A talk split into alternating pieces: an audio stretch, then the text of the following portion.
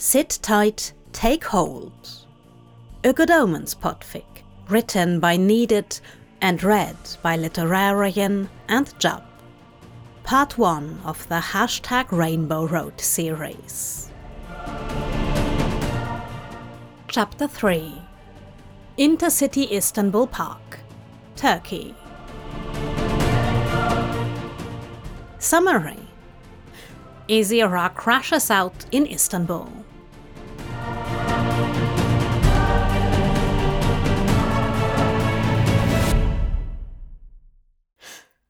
So, Azira says, twiddling his thumbs back and forth on the bus. The team had departed and gone their own separate ways for a week after the opening race, but met up again at I S T in Istanbul. From the airport, they piled onto their team bus to the racetrack. Now he sits, knees knocking into rafts on the hour-long drive, trying to find a way to tell him about his sordid encounter with one of his favorite drivers. Then again, sordid might not be the right word. Charming? Yes. Exhilarating? Also yes. Sexy? Absolutely. But also more chaste than he'd dreamed about, not that he'd admit to fantasizing about A J Crowley. Well, he's certainly been fantasizing now. He swallows, throat suddenly dry, and his track pants a little tighter. What will he even say when he runs into him again? Raf won't even look up from his phone.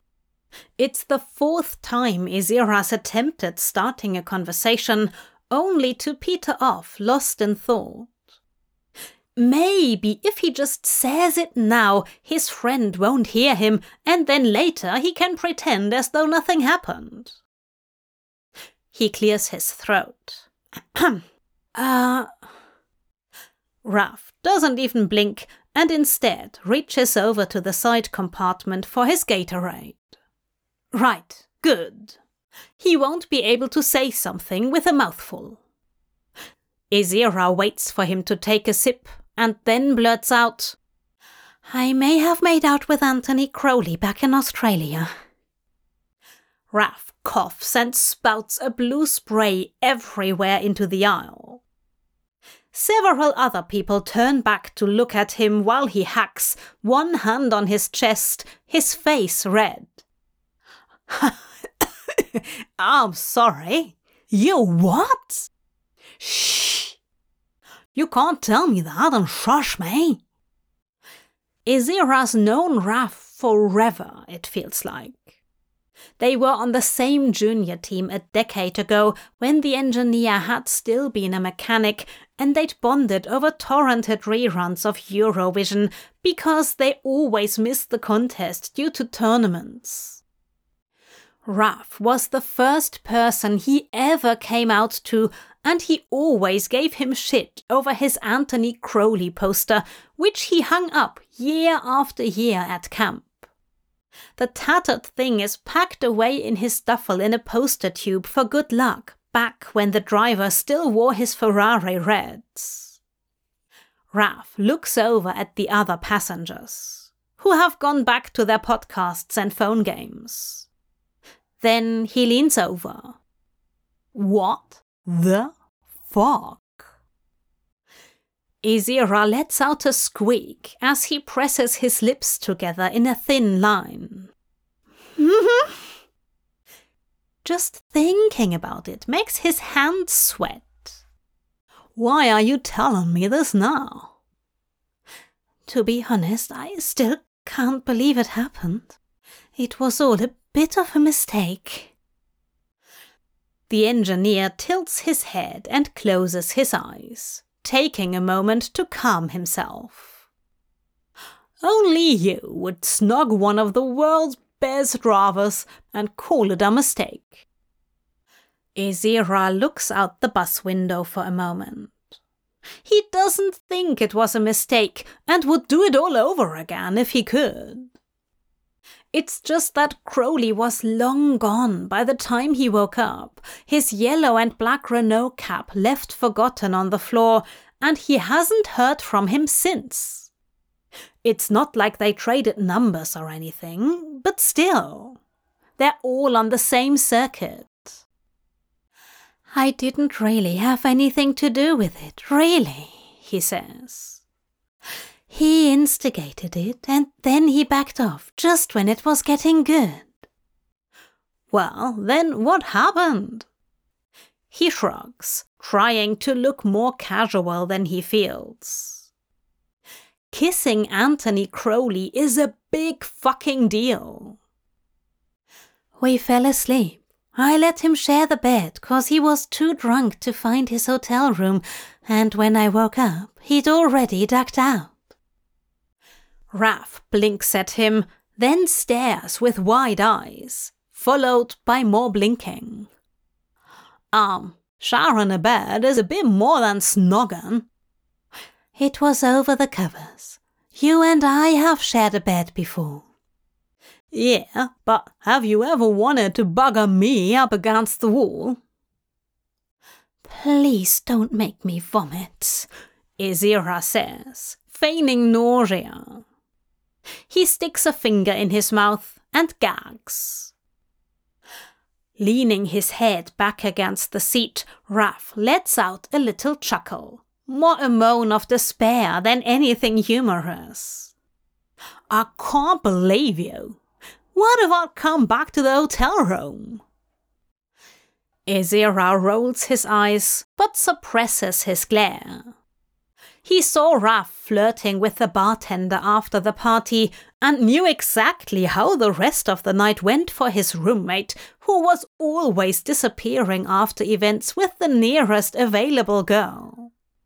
The number of times Azira has walked in on him with someone is at least ten times too many. So what are you gonna do? Raph asks.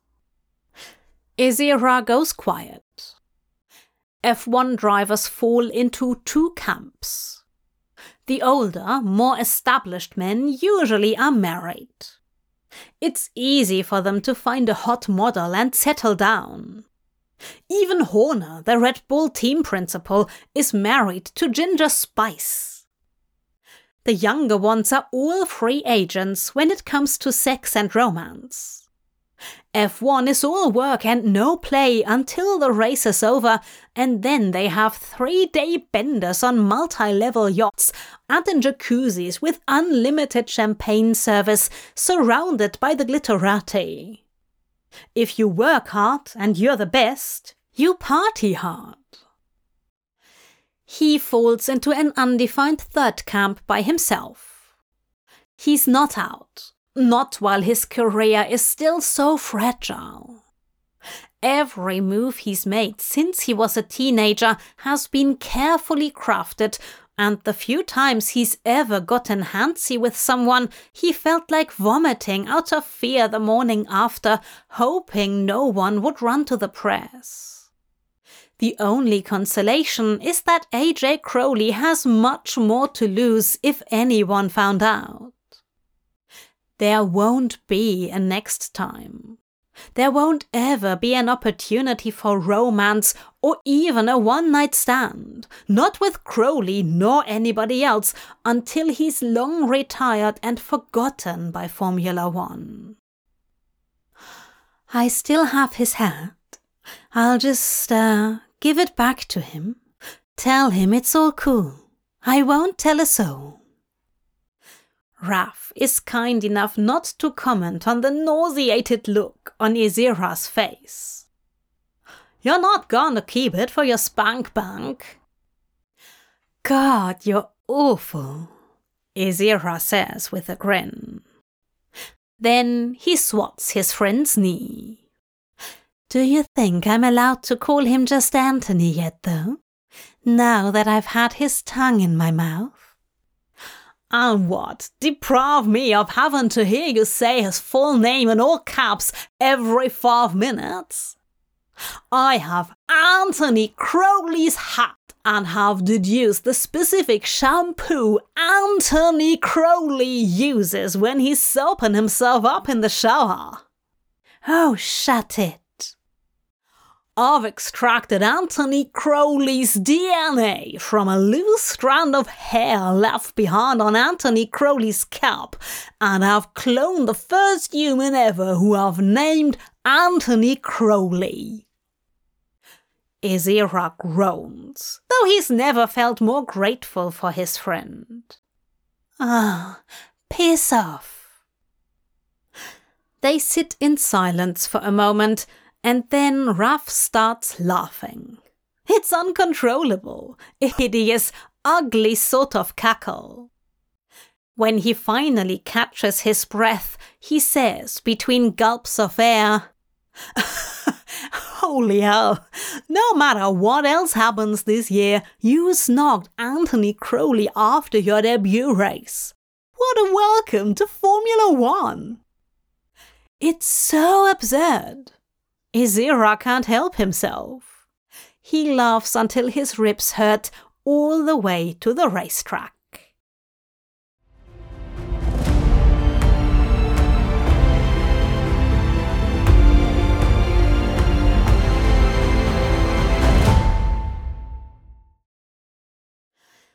Crowley nudges his way through the weigh-in line, Ligur behind him.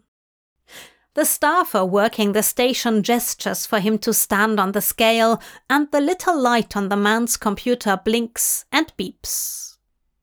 The rest of the drivers in the queue behind him fall silent and turn to look at him. Seventy-one kilos. What? Crowley asks. That's not right. We'll have to weigh the car again, the man says. We'll notify them to adjust the weight of the ballast. Ligur behind him shakes his head. The mechanics won't like that. You think? Crowley says with a sharp bite. He steps off the scale so his teammate can take a turn. I thought you looked skinnier when you showed up a few days ago. I've been running a bit more over the last two weeks. Not for fitness, he doesn't add, but to burn off the anxious energy running through him since Melbourne. It was one of the first things he'd done that morning, waking up in Melbourne. He went for a run to shake out his ringing hangover and clear his thoughts, and he'd woken up every morning since then with the same buzzing energy. It wasn't exhilaration. It was adrenaline. It felt like trying to outrun a lion every single day.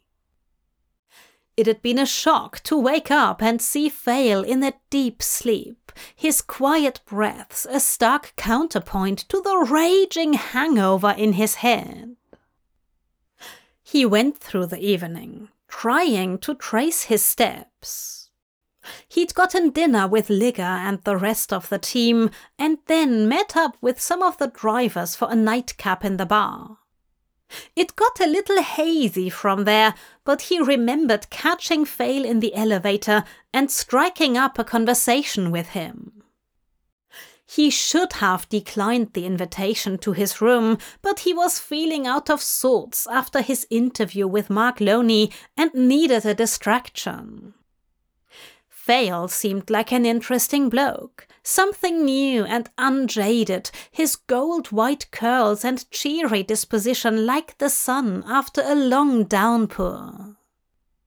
They'd torn through the minibar and split a plate of chips, and Crowley remembered being absolutely fascinated by the dip of Vale's lip, the smattering of freckles on his face, and his tight blonde curls that still stuck haphazardly in every direction from wearing his helmet hours before.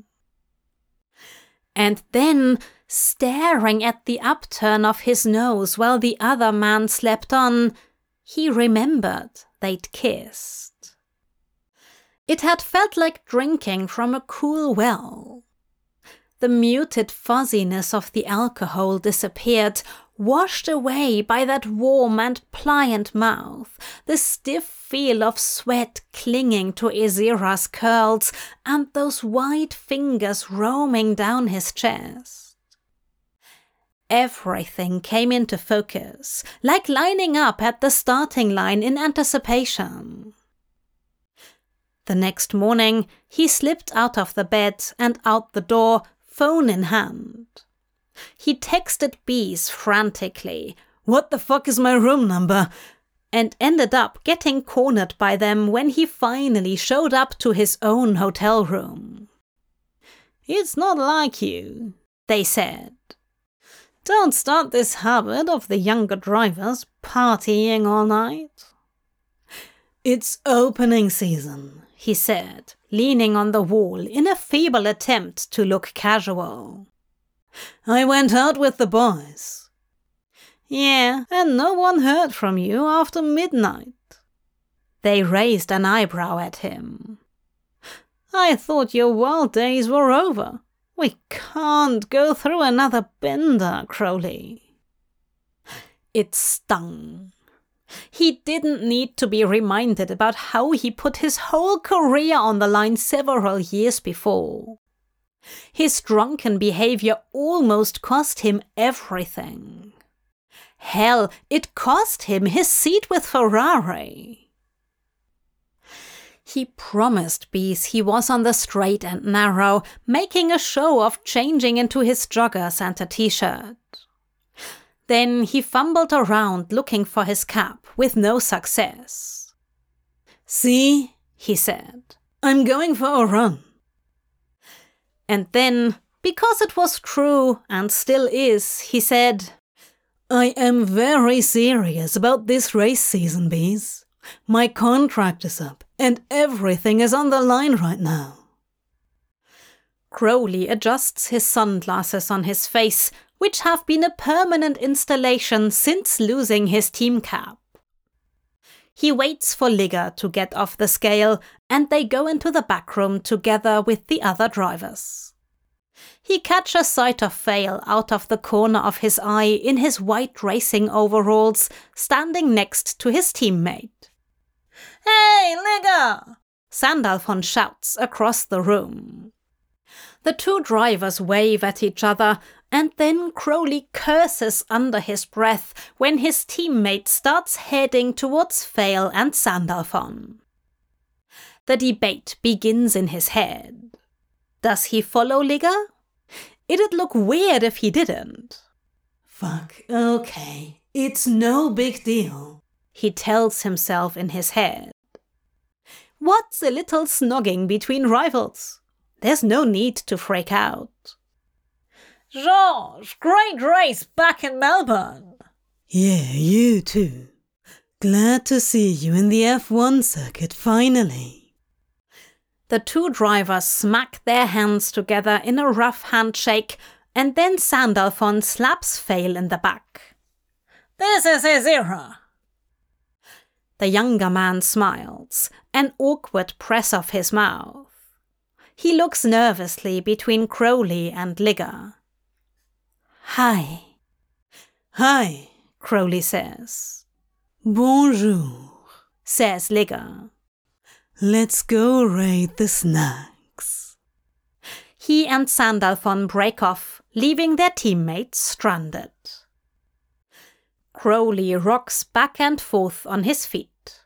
"Hi," he says again, grimacing. "Hi." There's a long pause between them before Fail blurts out, "I have your hat." "Oh, right. Been looking for it." "I can drop it off after the race, uh, unless you uh, are busy."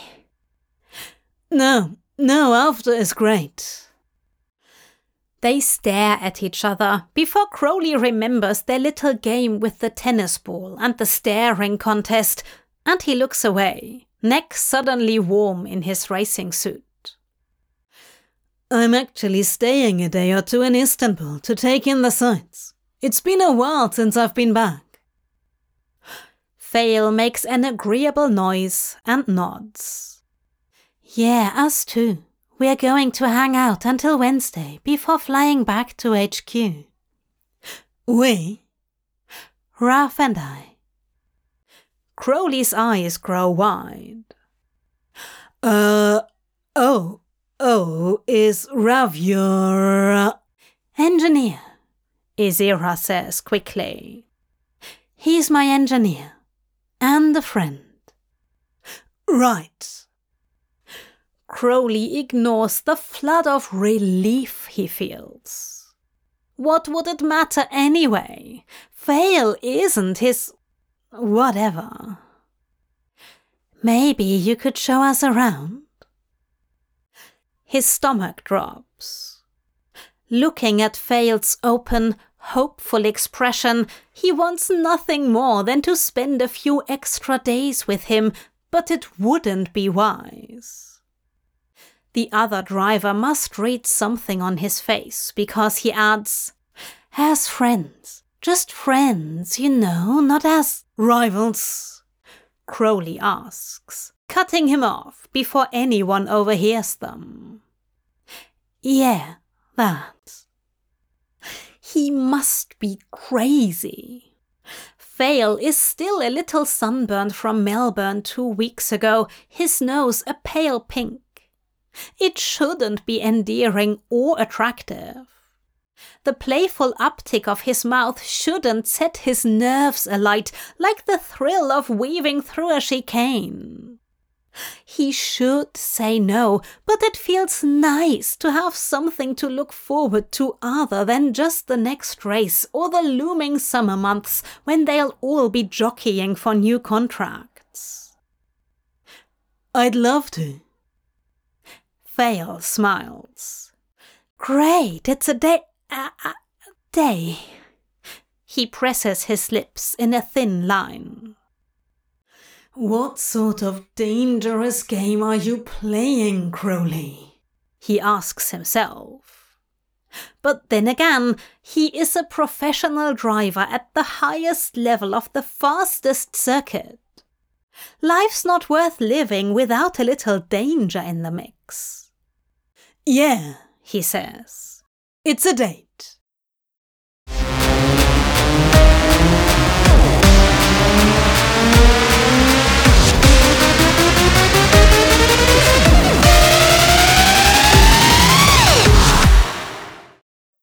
Good afternoon. We are at the Intercity Istanbul Park for the Turkish Grand Prix, the second race of the season, and it looks like it's going to be a wet one. What do you expect with these road conditions? Well, my guess certainly is that the laps are going to be fifteen to twenty seconds slower than at qualifying. There will be significant barriers for these drivers, including keeping their tires warm enough. There will be absolutely no grip out there on the track, which makes that first turn the most dangerous out of the entire race. Yes, the first three turns of any race are the most perilous while tires are still warming up. But today especially, our drivers will have to be at their very best. Based on the season opener in Melbourne, who should we be looking out for? Well, when we talk about the leading pack, I don't think we saw any real surprises this season from last. Verstappen and Hamilton were on the podium as usual. Norris getting third was a little unexpected, but his star has been rising continuously these last few seasons, so it shouldn't be a huge surprise. But I think some of the younger teams are putting forth a solid fight. I was particularly impressed with newcomer Geo Force One, owned by Gabriel Seraph, who owns Seraph Distillery out of Kentucky. Even though Seraph isn't a driver himself, he comes from a very established pedigree, including his sister Micah, who was a three-time winner of the W Series and is now the team principal. And we all thought Eric Sandalphon would be the lead driver, but it was Aziraphale who took P ten and scored points for Team Geo. I don't think that was expected at all. Fale is definitely one to look out for.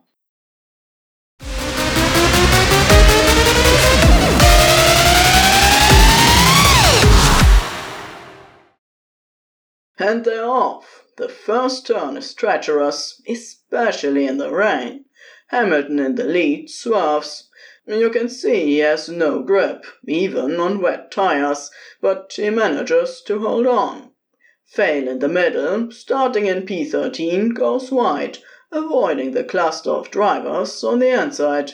It's not the fastest move, but it's the safest. He avoids an accident, but oh, that's Sandalphon. He's trying to squeeze past his own teammate. That's... oh, that's gotta hurt for Team Geo.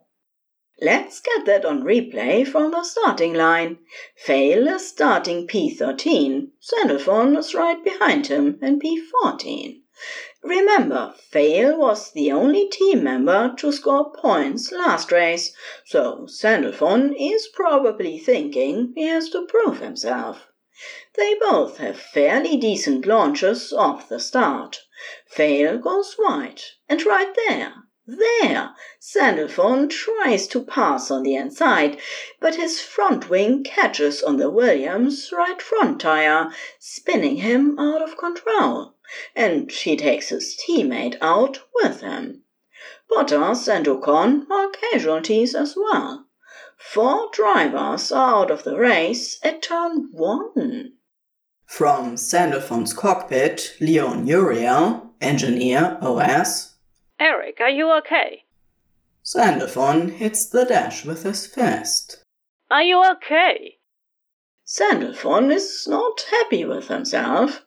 Team principal Michael Zaraf is swearing up a storm back at the pit box. Fail is getting out of his car. He's all right. Is he checking on his teammate? Uh, looks like Sandalphon is all right by the looks of things. Uh, Fail is walking off. And they're waving the yellow flag. The safety car is out while they clean up the wreckage. It's a sad day for Geo Force One, but I have to tell you, this will be a true test for their team on how they handle this. Teammates do crash into each other, and they either work it out, or it turns ugly. This crash right here could determine how the rest of the season plays out for Team Geo.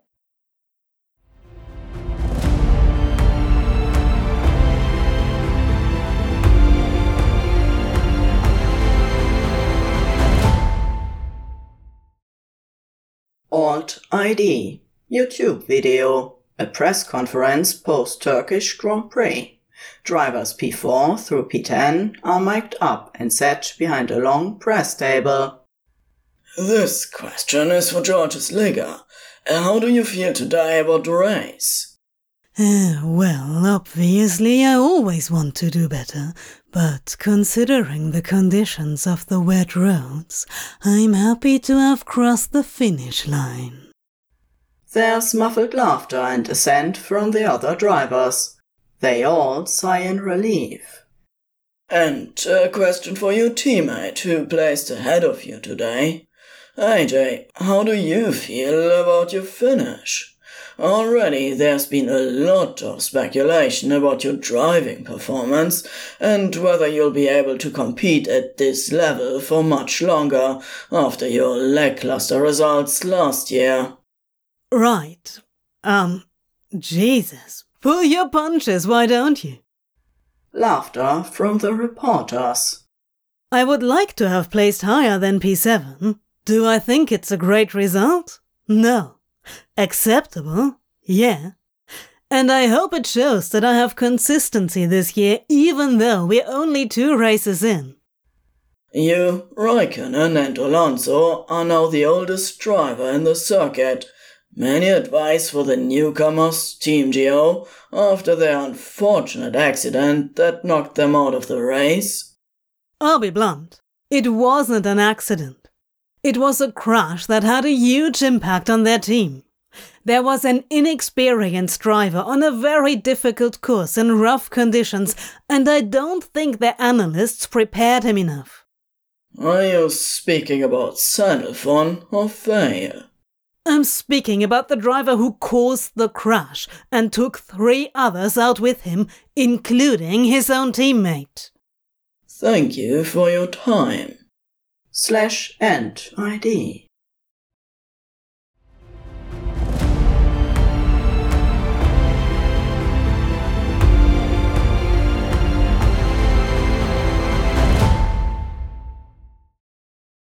The morning after the Turkish Grand Prix, Ezira and Raf are startled by someone pounding on the door of their hotel room. The fuck? Ezira hears Raf mutter before throwing the covers back over his head. On the bed next to him, Ezira also has the covers up, but he's been awake for hours replaying the accident. He'd paid attention to the weather forecast and practiced taking the first turn wide during his practice laps over and over again. He did everything he was supposed to do, staying on the outside, avoiding the clusterfuck of cars, and still he got wrecked.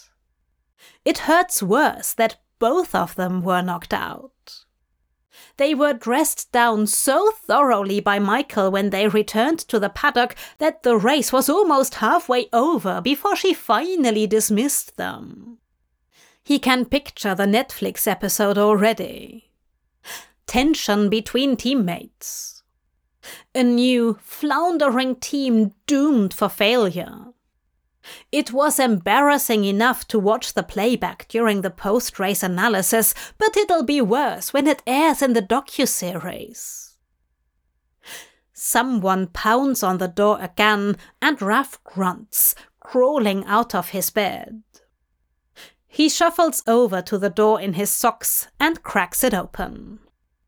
"What?" he asks, voice scratchy with sleep. "Where's Fail?" Under the covers, Ezira's eyes shoot open. Fuck. Not him. He'd rather talk to anyone else right now. He'd even prefer Michael shout at him for another hour. Superstar legend Anthony Crowley is going to come in here and tell him, "Sorry, mate, I can't be seen in public with such a loser. Also, you're the worst kisser I've ever met." "I don't think he's fit for company," Raf tells him. "Move," Crowley says, shoving at the door. "No, wait, hey!"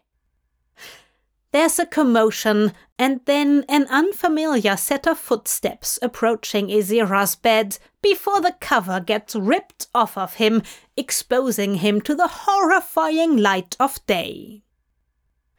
He's in the fetal position in his boxers, while Anthony Crowley glares at him through his sunglasses.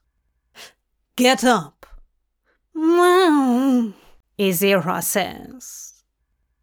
Crowley turns on his heel and jerks the curtains open, and suddenly everything is worse. "I'm not going to let you do this." "Do what?" "Wallow." Ezira grabs the nearest pillow and smothers it over his face. Muffled, he says, "Sandalphon crashed into me. I didn't even make it round the first turn."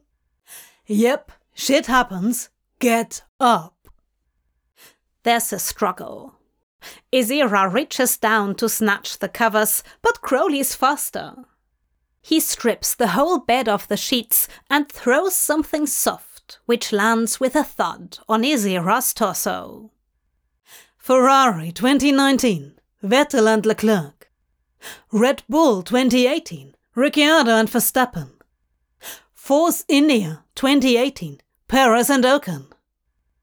"Why are you listing better drivers than me?" "Because you're not the first driver to get taken out by your teammate, not even in the last five years." Ezira pauses and runs through the dates in his head. The Red Bull crash was particularly brutal. He remembers watching the replay and groaning when one Red Bull rear-ended the other. They were leading P one and P two before they took each other out. He removes the pillow from his head and glares as best he can with creases on his face and unruly bedhead. A J Crowley's mouth twitches. "What's this?" he asks, looking down at the joggers and shirt thrown onto the bed. "We're going for a run." Then, when Azira groans and goes for the pillows again, he jerks them from his hand. "Listen, you either sit here and moan about it, or you get up and fix it. The longer you lie here, the more you're going to be in your head. You're going to doubt yourself. Next month in Germany, you're going to fear getting back in your car, and it's all downhill from there. You can kiss your F one career goodbye." Azira stares at him for a long moment. The same determined look Anthony Crowley has in every promo picture is the same one he wears now, and his intensity is all directed at Azira, like a spear. He groans again, but complies, grabbing his pants and shirt before dressing himself haphazardly. Istanbul in March is a cool twelve degrees. Azira pulls his Geo Force One hoodie on and a pair of earbuds. He doesn't know how to feel about Crowley's company yet, but he definitely isn't in the mood to talk, and the other man lets him be once they hit the pavement, leading them in a five-mile wind along the Bosphorus River and through several parks.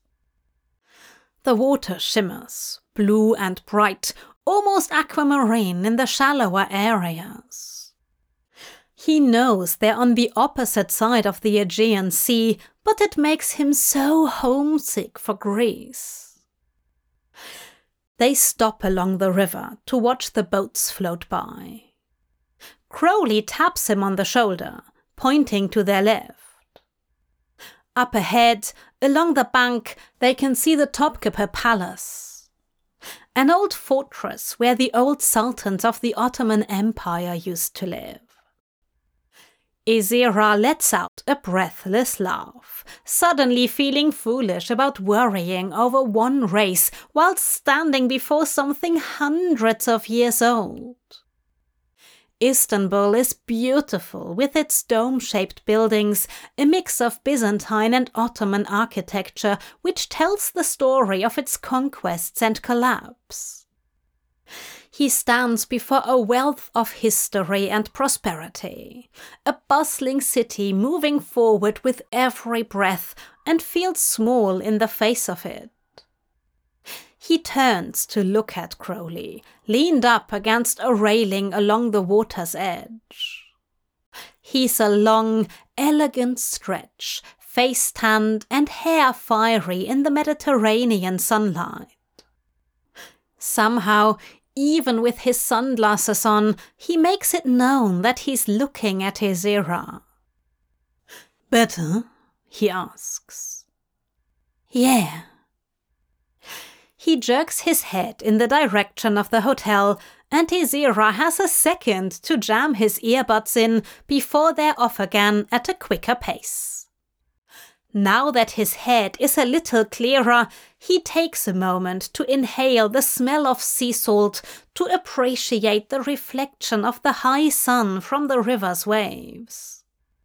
They reach the hotel, and Crowley holds the door for him, and when Azira goes to push the button for his floor, Crowley reaches out and stops him before selecting his own floor. They walk down the hall in comfortable silence. Azira always feels like he needs to fill the space with chatter, but he's still pensive and feeling raw over yesterday, despite finding a better mindset. He doesn't ask why they're going to Crowley's room, just follows along. When Crowley opens the door, he's hit with the smell of delicious, savory food, and his eyes go wide. There's a short person in his room, in a charcoal pinstriped suit and sharp-looking Oxfords, busy on the phone. They don't acknowledge them when they enter beyond a lifted eyebrow. Crowley grins, all teeth. Hello, lovey. They glare at him. Shut up. Then they shoot Azira a curious look before extending a hand. I'm Bees, this idiot's manager and advisor. There's a moment of consideration before they add, and publicity agent, and apparently your delivery person. They point to several plastic bags on the table. Crowley claps his hands together. Yes, he says, like a giddy child. Then he turns to Azira. I figured you wouldn't be up for going to the restaurant, so I ordered takeout. Here. He begins rummaging through the bags, checking various containers. Azira's blasted with the smell of spiced flatbread, lamb and mint, seared kebabs cooked to perfection, and the aroma of fire-roasted tomatoes. But then Crowley makes a little uh-huh sound and plucks a small dough ball from one of the boxes. I present you with Lokma. Azira takes it with unsure hands, their fingers brushing. The dough is soft, Crowley's face expectant, and he puts the whole thing in his mouth. Oh! It's sweet, drizzled in sugar and stuffed with walnuts, a burst of cinnamon and ginger that warms him down to his core. He covers his mouth with a hand as he talks. This is... oh my god! Feeling better? He nods and can't stop the full-body wiggle that takes over him in delight. Bees looks up from their phone. Am I needed for this weird food orgy? Crowley leans one hand on the table and shakes his head. We're good, unless... He points at the food and then puts up his hands when they glare at him. Then he takes two strides over and kisses them on the cheek. Later. Bye. I love you, he says, while ushering them out the door. Bees manages to flash him two fingers before the door shuts. When he turns back, Azira is caught red-handed with two more lokmas in his hands. Um, please, I'm always starving the day after a race. Not that I really raced yesterday, he says. Crowley shoots him a look before pulling up a chair, systematically opening and sniffing every container before judging them with a series of delighted or disgusted facial expressions. He settles on a kebab and a pile of flatbread. You ever hear my story about Monza? Azira pauses mid-bite and runs through every Anthony Crowley factoid stored in his brain. He frowns. No. It was before I was in F one, running the junior circuits. You've driven Monza, yeah? Only like a hundred times. Crowley snorts. Looks easy, right? But what did your coach always warn you? It's fucking fast. When Azira drove Monza for the first time, he cried the entire way through his first practice loop. It didn't matter that he had one of the slowest laps. He was so exhilarated to be there where all the greats before him had been. Autodromo Nazionale di Monza is one of the oldest purpose-built tracks in the world. The world's fastest lap time is at Monza. But what makes it exciting also makes it dangerous. I was seventeen, Crowley says. And you know, I'd been racing this course for years already, but my name was coming up a lot behind closed doors. I had a fast fucking car, and something had clicked that year. Puberty or something, or who the fuck knows. He pauses, sorting through the takeout containers, seemingly without reason.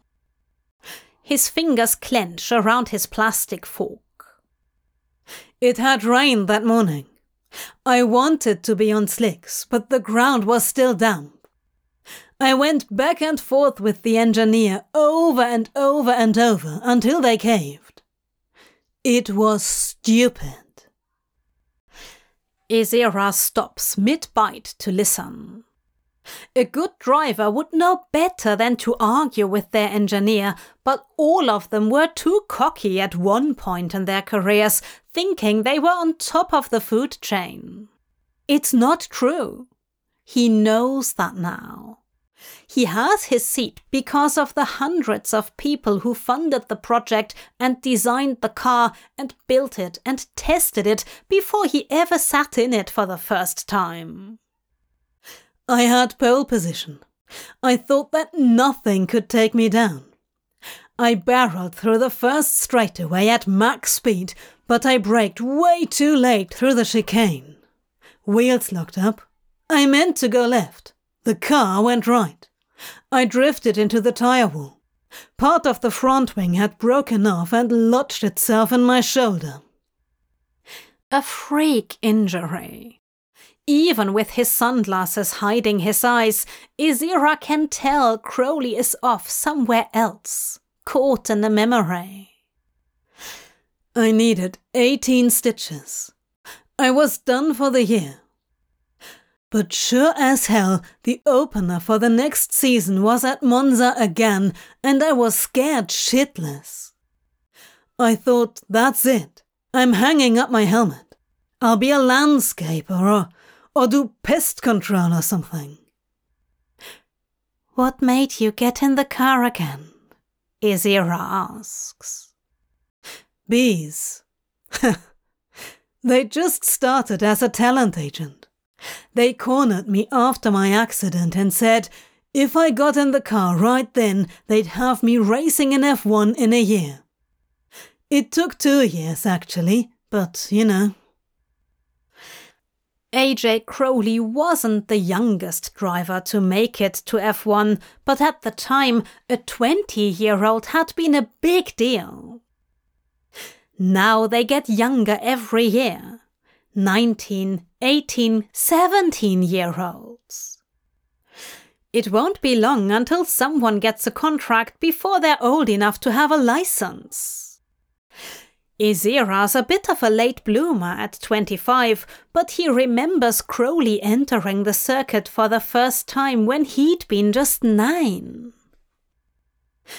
Do you know I still get nervous at Monza? Crowley asks, without looking up from his plate. You've won Monza. I've won Monza more than any other race in my career.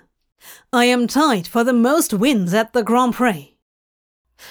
He takes his sunglasses off and looks at Azira, even though the bright room makes him flinch. And it still makes me want to piss every time. Azira chews slowly. I thought we're all supposed to be fearless. That and stupid. That's what makes us keep doing it. Crowley shakes his head. Nah, what you need is to be brave. You'll worry about getting on the track again with Sandalphon, but if you let it get the better of you, then he wins. The best drivers build themselves up from the ashes of failure. He holds the younger man's gaze until Azira nods. Then he puts his sunglasses back on. Azira mulls over it.